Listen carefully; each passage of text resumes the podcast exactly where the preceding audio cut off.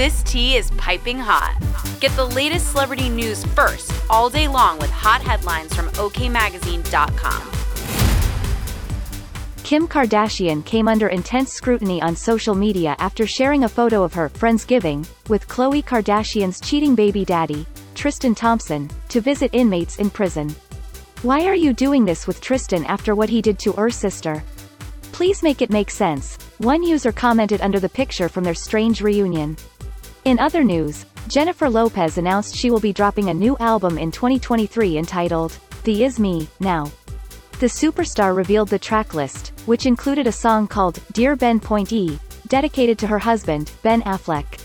In the announcement, Lopez said the album chronicles the emotional, spiritual and psychological journey that she has taken over the past two decades. Todd and Julie Chrisley opened up during an episode of their Chrisley Confessions podcast about the fear they had prior to their 19-year combined prison sentence. We're living a nightmare, Julie admitted in the episode, recorded before they received the shattering news. Todd received 12 years behind bars, while Julie was sentenced to 7. Both will serve 16 months of probation.